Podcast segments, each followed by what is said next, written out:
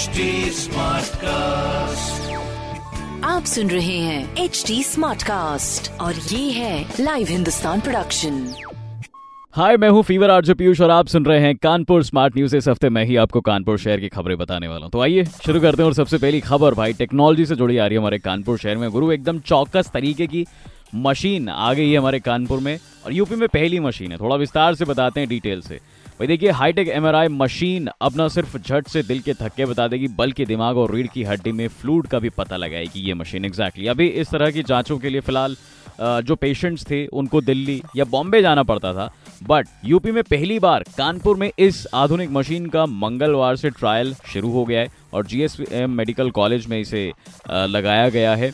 इस मशीन से cardiac MRI तक हो जाएगी। इसकी कीमत मैं आपको बताऊँ, तकरीबन 22 करोड़ के आसपास है। खास बात यह है कि इसमें मशीन आधे घंटे में हर तरह की एमआरआई की रिपोर्ट भी आपको जो है दे देगी। तो कितना ये फ़ायदेमंद मशीन होने वाली है, ये जल्द ही जो है पता लगेगा, क्योंकि अभी फ़िलहाल ट्रायल पर ही चल रही है।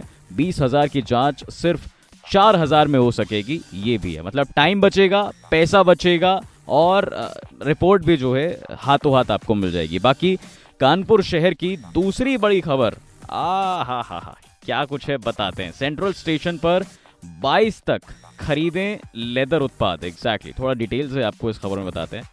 एक स्टेशन तक उत्पाद के तहत कानपुर सेंट्रल पर तीन लेदर उत्पाद के स्टॉल लगे हैं। 22 जुलाई तक इन स्टॉलों पर जो है आप, लेदर के बैग बेल्ट पर्स, एवरीथिंग मतलब कुछ भी ऐसा खरीद सकते हैं। डिप्टी सीटीएम आशुतोष सिंह और एसीएम संतोष कुमार त्रिपाठी जी ने ये जानकारी जो है फ़िलहाल दी है। तो अगर आप जाना चाहते हैं तो बिल्कुल जा सकते हैं, क्योंकि वैसे भी हमारा कानपुर शहर भाई साहब लेदर का हब है और लेदर की चीज़ें अगर आपको स्टेशन पर मिलती हैं तो ये भी बढ़िया ईजिली वरना तो जाजमऊ आप जा ही सकते हैं। बाकी कानपुर शहर की तीसरी बड़ी खबर क्या है, इस पर भी रोशनी डालते हैं। जो आपको मानना पड़ेगा कि भाई साहब आधा जुलाई बीत गए और बारिश का नामो निशान तक नहीं है। मेरे ख्याल से केवल एक डेढ़ दिन बारिश हुई है कानपुर शहर में उसके बाद हुई ही नहीं है। किसानों पर भी जो है काफ़ी आफत आ, आ चुकी है। अब तक पचहत्तर फ़ीसदी धान की बुआई हो जानी चाहिए थी पर हालत ये है कि सिर्फ़ बीस फ़ीसदी ही धान बोया जा चुका है अभी। मानसून के सक्रिय नहीं होने से मैं आपको बताऊँ खरीफ की भी फ़सलें प्रभावित हो चुकी हैं, जिन खेतों में 80 फ़ीसदी बुआई होनी चाहिए थी अभी तक, वहाँ सिर्फ़ केवल 31 प्रतिशत ही हुई है। तो ऊपर वाले से दुआ है कि भैया मानसून भेज दें फटाफट, क्योंकि जितना इस वक्त किसानों को मानसून का इंतज़ार है, उतना हमें भी है। मतलब जो इस वक्त मुझे सुन रहे हैं उनको और मुझे, क्योंकि हमें भी इंस्टा स्टोरीज वगैरह जो है अपलोड करनी होती है, चाय और पकौड़ियों के साथ, तभी तो लगता है कि हैश टैग मौसम है। हैश टैग मानसून वाली फीलिंग कसम से भाई साहब। खैर, वहीं दूसरी तरफ़ आपको बताएँ कानपुर शहर की चौथी बड़ी खबर मौसम से ही जुड़ी है और कुछ इस प्रकार है कि भैया, बारिश अगर नहीं हुई ना तो कृत्रिम वर्षा जो है केडीए कराने वाला है। खबर में क्या है, डिटेल से आपको बताते हैं।